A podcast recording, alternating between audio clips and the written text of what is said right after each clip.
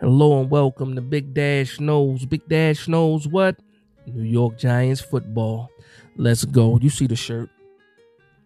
New merch out there now. Giantology, the study of Giants football. You can find that link um, on the YouTube channel. But again, I, I do want to like it. I do want to thank everybody for the support. Um, you know, on the channel with the podcast. Um, you guys are buying the shirts. I appreciate all the love that you guys are giving 100%. 100%. So, um, I, I didn't drop a podcast last week. Um, what better time to drop another one than draft week? And I just want to hop right into it. I'm going to give a couple of updates and then I want to talk a little bit more about the draft.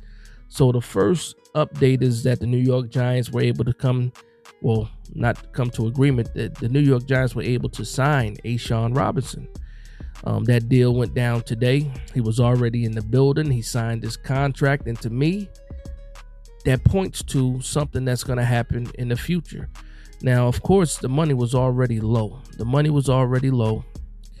Um, didn't have a lot of money to spend, and then we signed A'Shawn Robinson on a four million dollar deal with a chance of that deal reaching upwards to $8 million. And like I said, the New York Giants didn't have any money. So to me and to a lot of people, it points in the direction of some extensions have to happen, not just before the season starts, but possibly some extensions are going to happen soon.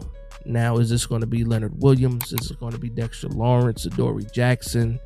You know, there's only there's only certain places that you can go to get more money, and those are probably the only three ways, three places you can go. Saquon Barkley, yeah. You know, it's not many options to, to get to, to get this space or create this space in order to sign your draft picks, in order to maneuver more free agency, in order to operate, you know, in the season with a certain amount of money. So, some moves have to be made. But again, the pickup of A'Shawn Robinson, that's a big deal to me, that's a very big deal because you, you, you point to the New York Giants defense and you think about their weakness, how, how bad they were in the with, in the run, and um, you get into the free agency, you pick up a guy like Nacho. Now you pick up a guy like A'Shawn Robinson. You add him to Dexter Lawrence. You add him to Leonard Williams, getting back a healthy Azeez Ojulari.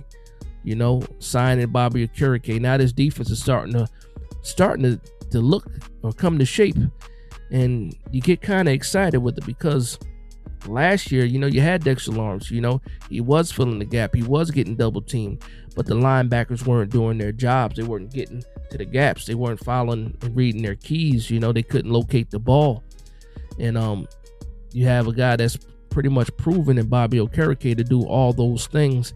And now that you address the, the defensive front, the front line, the trenches, you know, a lot of people were thinking that the Giants might go, you know, defensive line possibly early if certain people were there. I think it falls back a little bit unless somebody that's just spectacular is there at 25 and you and at the defensive line and it's undeniable. Um, you might go back to the defensive line. So um, again, big signing today, in my opinion, with A'Shawn Robinson bringing something to this defense that is needed. And on paper, on paper, I'm liking the way this defense is looking right now. But again, I'm hoping that this linebacker spot next to, you know, Bobby Okereke because he can play the mic, but he did not play the mic to after Shaq Leonard left uh, uh, in the Colts with his injury. And do we put Bobby Okereke back in his in his natural position of you know the will linebacker? And then we're hoping that a guy like Darrian Beavers can heal. Well, he's already healed up, can come back and look the way that he was looking early in the in the training camp and in preseason last year, or do we um, address that position also uh, in the draft? Now, when I think about the linebacker spot, I don't think about the linebacker spot at 25. A lot of people will tell you that Jack Campbell is not a reach at 25. I like Jack Campbell. Jack Campbell grew on me um, prior to doing some real research on him. I thought he was just one of those bigger thumper linebackers, not very quick. And um, he isn't the quickest linebacker, but what you know when he's you know straight line speed and things like that. But the way he reads and, and recognizes plays, um, you know, the way the, the the way he um reads his keys, like I said, he's fast. He's fast in his own way. When he trusts what he sees, he gets there in a hurry. And when he gets there, oh boy. So, you know, Jack Campbell, I would love to pair him up with Bobby Okereke, but I don't think he'll be there you know, at 57 with our with the pick that we have in the second um, in the second round. Um, also, we have to address the secondary. Um, and again, a, a lot of uh, a lot of people believe the cornerback is going to be where we're going to go at pick 25. Um, in my latest mock draft, I had the New York Giants um, picking Emmanuel Forbes. Um, Emmanuel Forbes is not number one on my list of cornerbacks. You know that you know in the range of where the New York Giants are picking. I would love if Joe, uh, Joey Porter or Deonte Banks fell to us at 25. I like their physicality a little bit more than what Emmanuel Forbes can give you, but Emmanuel Forbes is no slouch. Um, he can't do much with that frame, but he's a ball hawk. Great ball skills. I believe he had over like 14 interceptions in his college career, six uh six pick sixes. He he is uber talented. Um, but again, cornerback is an, is another spot where people are looking at pick uh, 25. Now, one thing that I saw today, because again, this is week, this is draft week. Smoke screens are being laid everywhere. Articles are dropping talking about what teams are interested in, um, what prospects teams are out on, and stuff like that. And I'm reading an article today. It was a mock draft from Peter King, actually a YouTube video too, and he's talking about the New York Giants might take Michael Mayer to tight end out of Notre Dame. Now, this is not a knock on Michael Mayer at all. I think Michael Mayer is an is a fantastic prospect the type of tight end that you want, traditional. Um, funny too, because when you think about the New York Giants, you think about Jeremy Shockey. But if you're a little bit older, you also think about Mark Bavaro, and um, that's one of the names that come that comes up when you talk about you know Michael Mayer, of course, Notre Dame tight end. Um, you you know you you can't help but bring that connection between you know Bavaro and possibly Michael Mayer. But to me, I think right now, today, the tight end spot, I do like Daniel Bellinger a lot. Um, when he went down with the injury, I think it's it's stunning. He can not even stunned his growth. I think that we just missed out on, you know, making him even better when he missed those five games with the broken eye socket. And um, for me, I think it's too early to be redundant. And I and and not saying that Daniel Bellinger is better than Michael Mayer but I've seen what Daniel Bellinger can do. I have certain expectations for Daniel Bellinger. So if we don't, if we don't, you know, pull the trigger on Michael Mayer at 25, um, it does not concern me because this tight end class is deep. You can probably get a tight end in almost every round, and they be good value, um, depending on what you're looking for. Um, you can find a starting tight end in the first, in the second round, possibly the third round. You can find a quality tight end in all those rounds after that. And if you're just trying to fill your room up or build your tight end room, you can absolutely do that in this draft. And again, we have Daniel Bellinger. You know, we have Darren Waller, possibly if healthy, will be a super impact player at the tight end position. So I just can't see Michael Mayer being the pick at 25. Now, I know a lot of people will say the same thing about the center position, and I go so hard about the center position, saying, okay, well, we can get centers later in the draft. I see what you mean because I hate it when I hate it when I p- hear people say that. But I will say this about the tight end position: the tight end position goes about 15 players deep. Um, you know, throughout the draft, the centers are about five, six deep when it comes to quality centers in this draft that can possibly contribute this year outside of the big names. And of course, you know the biggest name is going to be John Michael Schmitz. Um, but again, I, smoke smoke screens are coming out. Um, a lot of false information is coming out. Um, big news today with Aaron Rodgers being signed or agreeing to the well, the Packers and the Jets agreeing to the terms of a trade for Aaron Rodgers, and um, I think it's a good deal on both sides. I think both both sides win. Um, the Jets absolutely they get you know they get Aaron Rodgers. And on the other end, you you know the Jets get uh first round pick swap, you know, with the Packers. Um they also get the second um I'm sorry, the Packers, I'm sorry. The Packers get the first round swap with the Jets. The Packers also get a second round pick and then the Packers also get a conditional uh, pick next year. That's right. That right now today is a a round 2 pick, but depending on how much Aaron Rodgers plays, that that second round pick can also be well can turn into a first round pick. So if you're the if you're the Packers, you're absolutely hoping that the that the Jets are successful and that Aaron Rodgers is playing at least 65% of the of, of the snaps, and that's I believe what it is 65% he has to play at least 65% of the snaps, and then that second round pick turns into a first rounder. So I think both both teams won this trade. Um, you really won't know until next year.